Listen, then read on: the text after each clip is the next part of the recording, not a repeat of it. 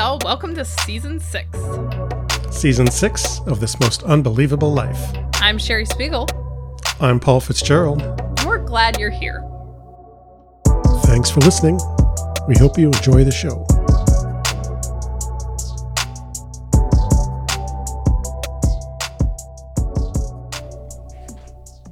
Hey, everybody, Paul here. Welcome to the podcast. Uh, you may be wondering why it is that um, you just hear me right now. This isn't the actual podcast for this week, this is the intro. And uh, we're going to mix it up a little bit with this week's This Most Unbelievable Life podcast. And this is how. Um, the episode you're going to hear today is actually a presentation. It's a recording of a presentation that our co host, Dr. Sherry Lemire Spiegel, PhD, gave um, at the 42nd Annual Spring Conference on the Teaching of Writing. This was uh, hosted by Old Dominion University on April 16th.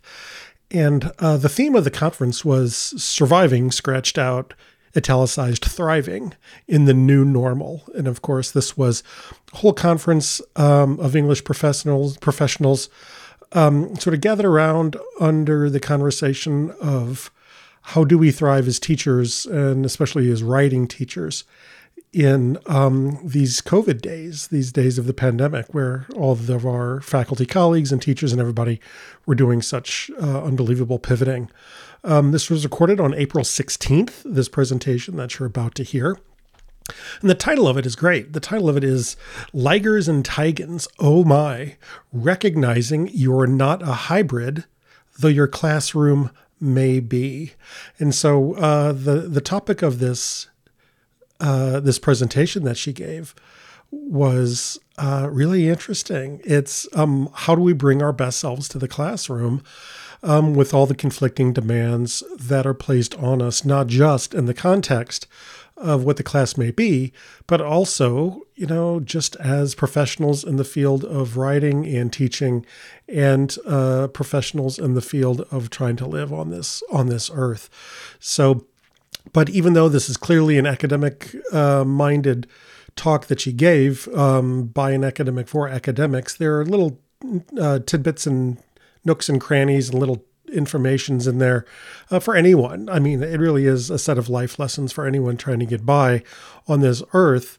Um, yet, in the context of you know how do you teach writing online um, in the Zoom days with hybrid classes and Zoom classes, and how do we all just sort of get along as we do this? So, um, I would really uh, think it'd be great if you would give this one a listen. It's about a half an hour long. Um, the Q and A at the end has been uh, taken out of it to maintain the privacy of the people who um, were listening to this to this uh, presentation when it was presented on Zoom um, on April 16th. Um, but we would be happy to answer any questions that you have about it just based on what you hear. So um, it's the presentation. Like I said, it's about a half an hour long. Um, and if you have any questions about it or comments, you can go ahead and just uh, just kick them over, and we might be able to recap this and some of the questions to or answers to any questions that somebody might have in the This Most Unbelievable Life newsletter. So, as you know, we have a newsletter that uh, comes out once a month, or you may not know that yet. If you don't, we have a newsletter that comes out about once a month. You can sign up for that on the website, www.thismostunbelievablelife.com. And uh, we hope you enjoy this presentation given by Dr. Sherry Lemire Spiegel at the 42nd Annual Spring Conference on the Teaching of Writing. Uh, so yeah, we get out there every once in a while. We do some presentations for some some groups, some individuals, some organizations, and um, this was a great one. So uh, here it is. Without further ado, Dr. Sherry Spiegel.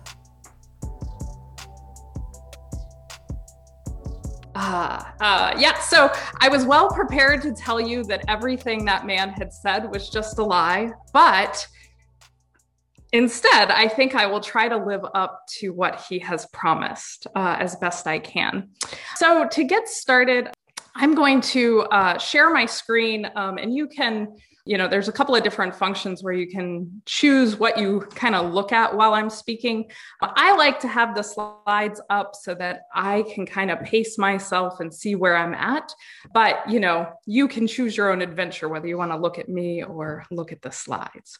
But today we are going to think about ligers and tigons in a lot of ways, I begin this presentation um, where your conference theme starts with a quote that, in a lot of ways, has really just changed my life. So I begin with a quote uh, from a song, and you will see a lot of songs show up throughout our time together today. In 2016, I was going through kind of a a new way of being was co- emerging within me, I guess. I had, as Kevin had described, I had kind of ran through a lot of things and uh, collected a fair number of accomplishments. I had been an assistant dean at my college for a while. I had taught a lot of students. I had gotten a PhD, and I was burning out. Uh, pretty quickly, actually. Um, and so, one of my favorite musicians released this album, Painkillers. And on it, there was a song called A Wonderful Life. And Brian Fallon sings, I don't want to survive. I want a wonderful life. And with that, I kind of started asking what that really meant. Uh, I think I had been in survival mode so long that I'd forgotten that a wonderful life or even a beautiful life was a possibility. And so I started looking for other ways of being. Um, and so today's presentation uh, speaks kind of exactly to what Kevin has spoke about what I've kind of gone through in terms of a, a metamorphosis from running headfirst into all the things um, to pausing and asking what wisdom comes in unlearning uh, as much as learning. And so, throughout my time at Old Dominion, throughout my time at Northern Virginia Community College, I've learned a lot about what it means uh, to teach, uh, what it means to be an academic, and even what it means to be human. But I've also had to unlearn a lot. And so I really agree with Cleo Wade here, where she says our wisdom does not come just from what we learn, it also comes from what we unlearn. And so I want to give us some space today to think about what things we've learned, sure, but also what kinds of things within our society might we do well to unlearn. So in this moment, I want to take a second and ask you to stop. Just stop. My bet is there's someone amongst the 61 of you that are logged on right now. There's at least one of you right now who's multitasking, right? I would be if I were on this call and I weren't talking to you. But I just want to give you an invitation. Um, Brene Brown talks about this in terms of writing oneself a permission slip. Maybe you are so overwhelmed as we're often are in April, so overwhelmed that you're taking this moment to catch up on a big, bit of grading. Maybe you're doing a little bit of curriculum work. Uh, maybe you're getting that email set up uh, to respond to your boss about something that's just so frustrating for you right now. Maybe you're updating your social media. Whatever it may be, I'd love for you to give yourself a permission slip for 10 minutes. Just be here in this moment on this call no other windows open, just here. What's the worst that could happen? If we think we're ready, we'll go on. Where we start is with the idea of slow agency. And so here um, on the screen, I have for you a quote that I really think, even though it's really focused on WPA work, describes what a lot of us feel as teaching um, faculty. Okay. Uh, this idea that there is a felt experience of being physically and mentally overtaken by the enormity of the job and the ostensibly normative status of that experience. And so, where I start today is with this idea that if you are feeling physically and mentally overtaken by the enormity of your job, and if you know that that is the normative experience, this is not just a rough patch. This is not just something that you've experienced because of COVID 19. This is a big factor in our profession. This is something we have to navigate, and we have to navigate it together. And we can't be transformed um, just by portable advice. I wish I could give you a three point plan to make hybrid teaching simple and easy, but I just can't because the issue at hand is far bigger than just how you're going to design your class. So, what do we do? Well, again, a lot of my references are focused in WPA work, uh, but they very much transfer to all of our ways of teaching. Um, so, Cindy Morse calls for um, a need to supplement a discussion of our ways of doing with attention to our ways of being. Um, so perhaps when you got up this morning, you thought a lot about all the many things that you needed to do uh, and what you were called to do as a teacher, as an administrator, as a spouse, as a parent. But how much time have we spent today thinking about our ways of being in the world? If we're going to do this work effectively, if we're going to try to do it for the long term, what if we spend as much time thinking about our way of being as we do our to do list. What is this really about? We're going to think a little bit about ways of doing versus ways of being. And this is a really important topic for me to think about in a lot of ways because I grew up in a household where I was told on a regular basis Lemires are not human beings. We are human doings. And so I grew up really, really believing this. Um, I was a doing, not a being. And so I had never really spent a lot of time thinking about life as something one is within, um, as myself, as a being. I really just thought about myself as what I was accomplishing. So, what does it mean to think about our way of being as much as our way of doing? That's really important when we think about hybrid designs and all these different ways that we've been asked to teach in the last year. The word hybrid doesn't even mean just one thing anymore. Um, is it asynchronous and synchronous? Is it half your students in the classroom with you, half your students online? Um, what is the nature of your hybrid experience? It's pretty complicated. So, at the heart of it, no matter what your hybrid design looks like, there is this juxtaposition between your way of doing and your way of being. Even within the hybrid environment, we want to think about both. Susan Miller Cochran, a couple of years ago, in her uh, keynote for WPA, which was later published in WPA Journal, said in order for us to move forward, to determine how we move forward, we have to know our guiding principles.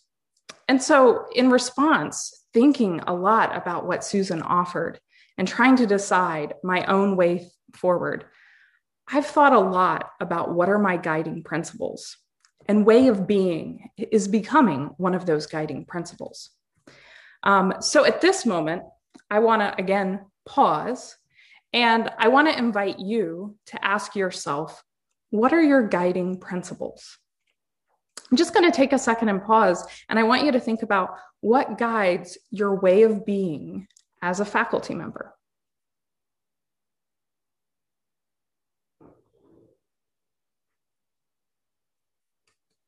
Susan Miller Cochran says to identify those guiding principles, we might start with a question What is your metaphor?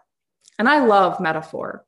Um, my students will tell you I'm obsessed with metaphor. And in fact, the dissertation that uh, Kevin spoke of earlier uh, that I wrote very much was driven by metaphor. At the time that I did my dissertation work, my chosen metaphor, as some of you in this room know, was guerrilla warfare. I spent a lot of time studying guerrilla warfare, guerrilla tactics, and what I learned was to see everything as warfare. Kenneth Burke taught us about the terministic screen, right? Um, so the terms I used shaped how I saw everything. Um, and so I think that we might do well to choose our metaphors carefully. I still rely on the gorilla quite a bit, but there are other metaphors that we might consider. This is a gazelle. Slightly different metaphor. By the way, that was the G, G-E-U gorilla, not G-O, just to be clear. Uh, but this is a gazelle, and um, I think they're very cute. Um, and I want to spend a little time talking about gazelles uh, as a metaphor for how I think me and many of my colleagues have a way of being in the world. So, gazelles are known uh, for at least three things other than just being adorable. So, first of all, they're known for speed. They can run with great speed and for great sustained period of times. I could bore you with the details of the specific miles per hour and all of that, but trust me, they're very fast and they have to be because things that like to eat them include things like lions and various other animals, right? Speedy predators. So they have to be able to run at really consistent speeds for a really long time.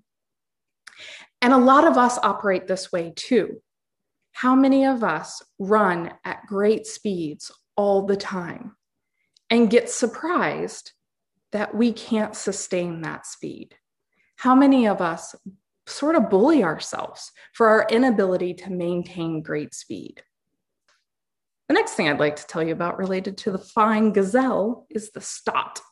So they do this really cool thing where uh, they basically jump up in the air, um, like all feet at the same time. They're much more nimble than I am. Uh, but when they stot, uh, the that word also means to prance, right? And they're literally trying to jump up above others. They do this to impress both uh, others within their herd, and they also do it to impress their predators. So, what they do is they try to jump up really high and show off, "Hey, I'm so nimble. I'm I I'm going to be hard to catch." And how often do we do this also? This need to prance, uh, to strut, to to stand out, to stand above everyone else. Why? It's a protective agency, right? We're trying to stand apart, we're trying to rise above. Um, we're afraid of, of what will happen if we are not the most nimble in the crowd. The other thing that gazelles do is they stampede uh, things start getting kind of nervy. And uh, not only do they take off running, but they take off running without a lot of organization. Um, or maybe there is organization that I just don't understand. But what can happen within the stampede, within this, this run to try to get to safety, uh, when something uh, that threatens their well being has come, is they run without regard to one another. And so, in this, uh, not only can they injure themselves, but they can injure uh, one another within their midst. So, this is the gazelle running at speed, prancing to stand out, and stampeding with little regard to the others in the midst. You, my friends, are not a gazelle. I think we're conditioned a lot of times to act as though we are we have this way of going, going, going always, not stopping. What happens if a gazelle stops, pauses, looks around, and asks, Is this really how I want to be in the world? Well, they might get trampled. But we are not gazelles. We actually have uh, a little bit of an opportunity to pause and to ask, is this the best way of being in the world? The gazelle way of being is not exactly uh, my favorite metaphor at this point, though it is the one that I think I relied on for quite a bit of time. So, there are a lot of other ways of being, a lot of other kinds of metaphors that we could use. And one that I started to come to um, after a period of time of saying, I can't live like this anymore, is the idea of the cycle. Um, so I try to live a life now um, very attuned to the idea of cycles and seasons. And so I'm going to start talking through why I choose seasons and cycles and, and circles as ways of being in the world. I also really like this image on the screen as a way of thinking about cycles, um, not just as a um, a simple circle, but as a complicated kind of cycle. So if you look within the, the image on the screen here, there's lots of different ways in which one can loop around, um, lots of variation uh, to the idea of a circle within this image. Uh, again, I promised you music. So, a lot of the lessons that I most needed to learn in life, I find in song. Um, and this song uh, by Harry Chapin has been in my head my entire life. Um, in fact, when I was preparing for this uh, presentation, I went and listened to Harry Chapin's version, and I found it so disturbing because I had never in my life actually listened to the recorded version of this song. My dad has been singing this song my whole life, um, and I was super unaware that Harry Chapin doesn't quite sing it the way dad does. But in any case, uh, the message within this song is clear. So he sings, There are no straight lines to make up my life, and all my roads have bends. There's no clear cut beginnings, and so far, no dead ends. So, what happens if I stop aiming towards straight lines in my life um, and sort of embrace the bends and uh, focus on trusting that there aren't going to be dead ends, there might just be turns. So, I kind of want to have my dad come in and sing at this moment. But so, this is really um, transformative for how I see the world when I really embrace the fact that circles and cycles are really more to, more to the way the world works uh, than straight lines. But we're kind of conditioned to see the world in straight lines. So if you take a look at the diagram here on the, the screen, it looks at what human perception often does to our ways of seeing in the world. So although we're living on this planet that is spherical in nature, the way we look, the way our eyes condition us to see, we see things as straight lines. Uh, we look to a horizon. Uh, we're constantly focused on a destination that we'll never actually be able to reach. And so I've spent so much of my life trying to get to the peak, get to the top, that I haven't always paid attention to the fact that there isn't actually a top. And this is important because I, for so long, thought I was rushing towards um, a full you know pinnacle. I wanted to get my phd i wanted to become full professor. I wanted to achieve certain things professionally. The higher you get it's just there's more life to live after you get to the top. So i really found myself coming to a place of well now what there's still, once I reach the horizon, there's still more to go. And this is true for our semesters too. Um, we think, I have to just get through this work week, I have to just get through this semester. But then what?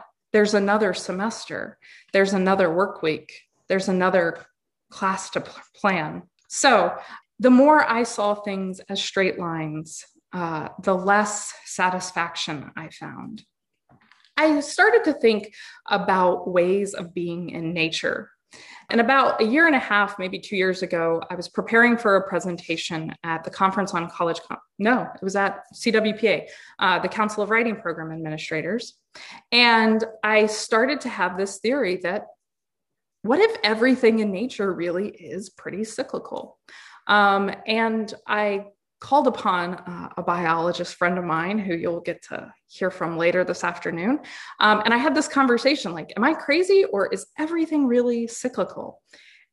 And we really started talking about it and thinking about the way that um, unchecked growth, pushing constantly towards growth, wasn't actually the pinnacle that I thought it was. Um, so even within the screen, I have this this idea, this classic metaphor of the butterfly, right? And so, you know, we have this way of being in the world where we don't want to embrace the cocoon life. We we're uncomfortable with the caterpillar stage, and we're all seeking the life of the butterfly. Except, you know what's next for the butterfly, right? Like that's the end, right? Um, so, what if instead of uh, pushing just for the end? uh, we started learning to plan for and embrace all the phases um, of the cycle. Enjoy the cocoon, in fact. Some of this reading um, or some of this thinking brought me to a book that I just loved the title of because it felt so unfamiliar to me Jenny Odell's How to Do Nothing. Um, and about three years ago, the idea of doing nothing which I now call meditating, uh, would have been completely unheard of for me. But Jenny Odell reminds us that in the context of health and ecology, things that grow unchecked are considered parasitic and cancerous. But we live in a culture that privileges novelty and growth over the cyclical and over the regenerative. But what if we didn't? What if we really embraced cyclical? What if we really embraced regeneration? To do so, it means we have to challenge our idea of productivity. As Jenny Odell says, our very idea of productivity is promised or premised on the idea of producing something new, whereas we do not tend to see maintenance and care as productive in the same way. So, if we think again about that butterfly um, metaphor, what if we see that time of care in the cocoon? What if we fi- find that the mundane uh, just as important as the metamorphosis itself? And this is important because rest is important, and rest is also uh, resistance. So, um, the NAP ministry, uh, and if you don't follow this account on Instagram, I very much recommend that you do so. Uh, the NAP ministry uh, is really challenging a lot of the programming that we have related to grind culture, related to productivity, um, and really presents the idea of rest as resistance to capitalism uh, among other things. So we'll, we'll break into that in just a second. But this slide from uh, the NAP ministry says there are no quick, quick tips to deprogramming from grind culture and crafting a rest practice in a capitalist world. Maybe that's part of the problem. We want quick magic bullets all the time. We will be unraveling for a while. The time to rest is now, any way that you can.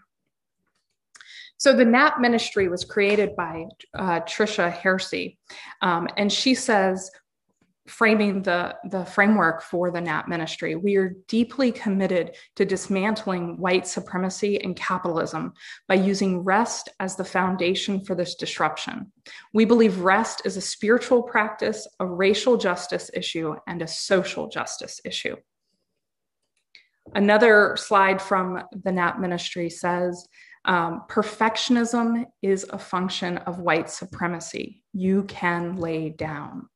So, a lot of times, if we think about life as cyclical, if we think about life as um, being something where, you know, within seasons, we have times of growth and we have tr- times of great productivity. Um, and then as we come into winter, we have times to pull within, to rest, to grow dormant that is a natural order of uh, our universe. Uh, but that is not the natural order of capitalism. It is not what white supremacy has sold people.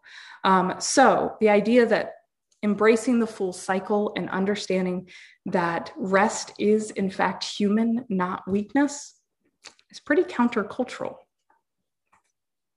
So then we bring that to the classroom our ways of planning. So we know that time is cyclical, right? We have our clock here.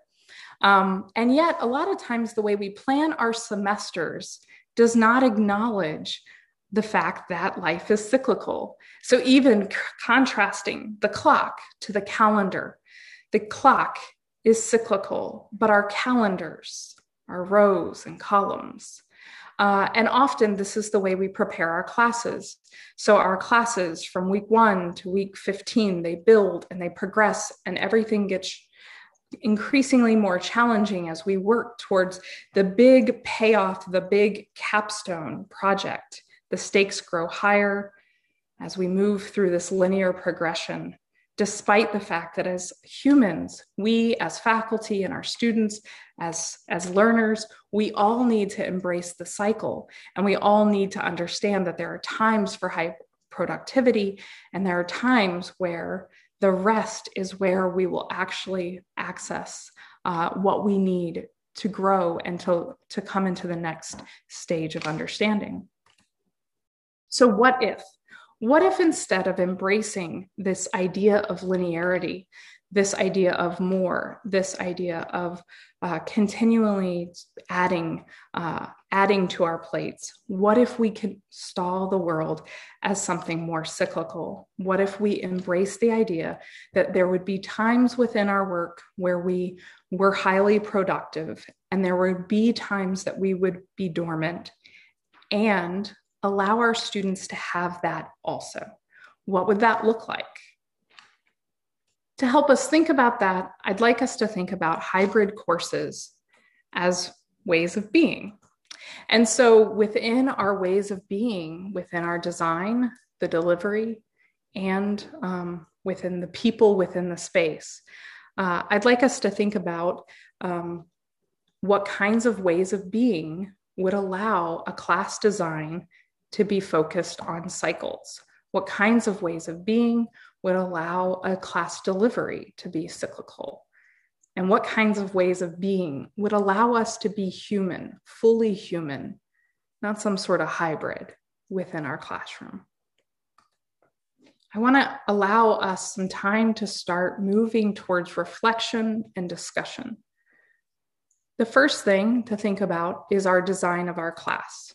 Is your course designed for continual growth? Is your class sort of founded on the idea that students will constantly integrate more uh, and continue to add to what they understand? Or is there time for your course design to be as recursive as we know the writing process to be? How do you encourage students to circle back on their understanding? uh, to have times where they are not so much challenged, but allowed to work on maintenance and care of what they've accomplished? Are there times where they're allowed to pull back and pull within? Or all we are we always pushing for more presence, more productivity, more signs of engagement? And then think about the delivery within the course time. Is your class designed for sustained attention? Often, I find that sitting in a session like this is such a good reminder to me about how poorly I do at sustained attention. Last week, I attended the Four Cs conference and I found myself doing 65 things as I listened to presentations. And the only reason I really got a lot out of some of them was because I could pause and start over again. So, how is your, your class designed to acknowledge the fact that students might benefit from times where they connect and times where they pull within, um, times where they can reflect and times where they can engage? And the humans. Is your course designed for a herd of gazelles? And if so, what does that make you? Are you one of the gazelles? Or are you a lion herding the gazelles, pushing them towards stampede? Then you can ask the same question about your program, your relationship with your administrators, so many places to think about the gazelles. All of this attention to ways of being in the world, ultimately for me, spurs from Paul Heilker's on genres as ways of being. Paul didn't invent the idea of genre or rhetoric as being a way of being, um, but his piece has a series of questions towards the end that really have shaped how I'm approaching the classroom right now and many other things that I do. So, Paul asks When students take up your writing assignments, the genres you assign, how do they need to be in the world? How does the assigned genre require them to emerge into the world? There's a lot of attention here, not just to what do students need to accomplish, but how do they need to be in the world? What are you asking of them in terms of ways of being? What are you modeling for them in terms of appropriate, effective, healthy ways of being in the world. So that brings us to my question, ripped off from Paul, which I don't think he'll mind too much. When you design your writing classroom, you enact a way of being in the world. How do you need to be in the world to offer the course you've designed?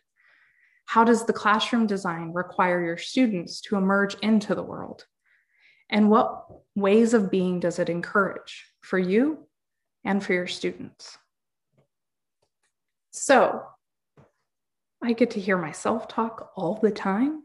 But at this point, I'd love to pause to stop sharing my screen and to see you all and to invite time for discussion.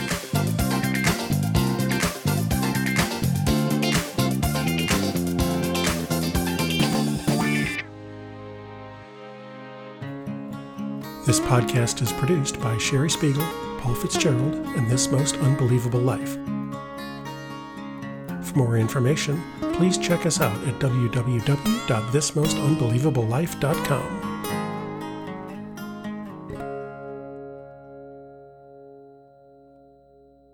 Paul and Sherry have a Paul podcast. Podcast. Yes. Yes. Yes. Cool.